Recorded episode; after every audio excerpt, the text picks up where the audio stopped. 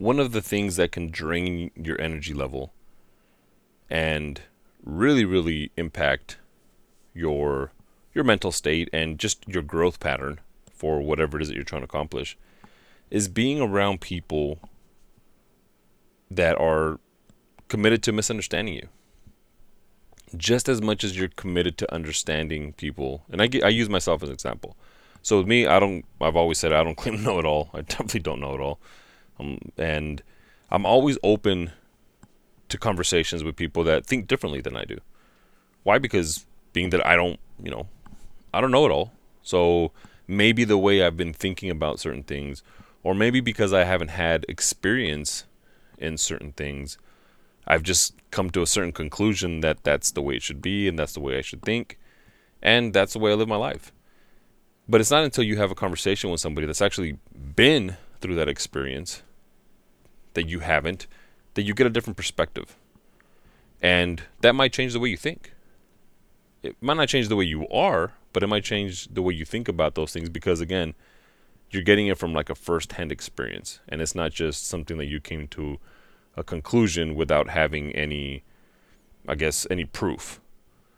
But when it gets tiring is when you surround yourself with people that are just they're just committed to misunderstanding you. They will never change the way they think. They will never change the way they do things because their goal in life in their mind they are always right and everyone else is wrong.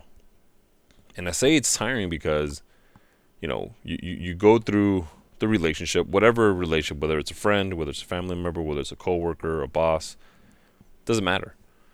Right? If the the sooner you accept the fact that they are committed to misunderstanding you, that they are committed to not hearing anything you have to say because in their head they're always right, then the the the, the sooner you figure that out, the better it is for you. And if there is a possible way to remove yourself from that relationship, then I would do it. But if there's not, then just the sheer fact of accepting that they will never change their opinion, that mean that's valuable information for you. Because now you don't have to waste time trying to have these conversations, trying to get them just to be a little bit more open minded about the way certain things should go or about the way certain things are you won't waste your time. You know, you if it's if it's a work thing, you know, you show up, you do your job. If it's a leader that's that has that type of mindset, then it, it's for one, they're not a very good leader, right? And I'm not saying that as a leader you have to listen to what everybody says and then do what everybody says you should do, but you should be open to listening to feedback. You should be open to listening to the way things maybe have been ran before and how they can be better and maybe you take that advice or those opinions and suggestions and you and, and you change something, and maybe not. But at least you're open to it. But so many times I hear conversations about people that they're they they feel so drained that their energy level is drained. It actually even makes it hard for them to go into work. It, and if it's a family member, it makes it hard for them to even go around that family member because it's only one way road. They're not willing to go back and forth and hear different opinions or suggestions. And and that's the conclusion, right? That they're they're com- just like you're committed. I consider myself to be committed to being open minded and, and, and learning different things at any given time. Doesn't matter what I've gone through. Somebody else might have gone through it a different way and they have a different outlook on it. I'm willing to listen to it. But just the way I'm committed to learning to being open minded, to wanting to have these dialogues with people and get feedback. There are people out there that are committed in the exact opposite. So take a step back and look at it and look at those relationships. Look at those relationships, like pay attention to your energy levels when you're around certain people. Pay attention to your vibe when you're around certain people. And how does that shift? right? Do you show up to a place full of energy and the moment you're around a certain person or group of people, you automatically just feel tired and it's just a drag. And it's just and, and, and that thought comes in your head of, man, I got like I gotta go do this. And it's just gonna be a drag. if, if and if that's what's happening, then you got to do something about it.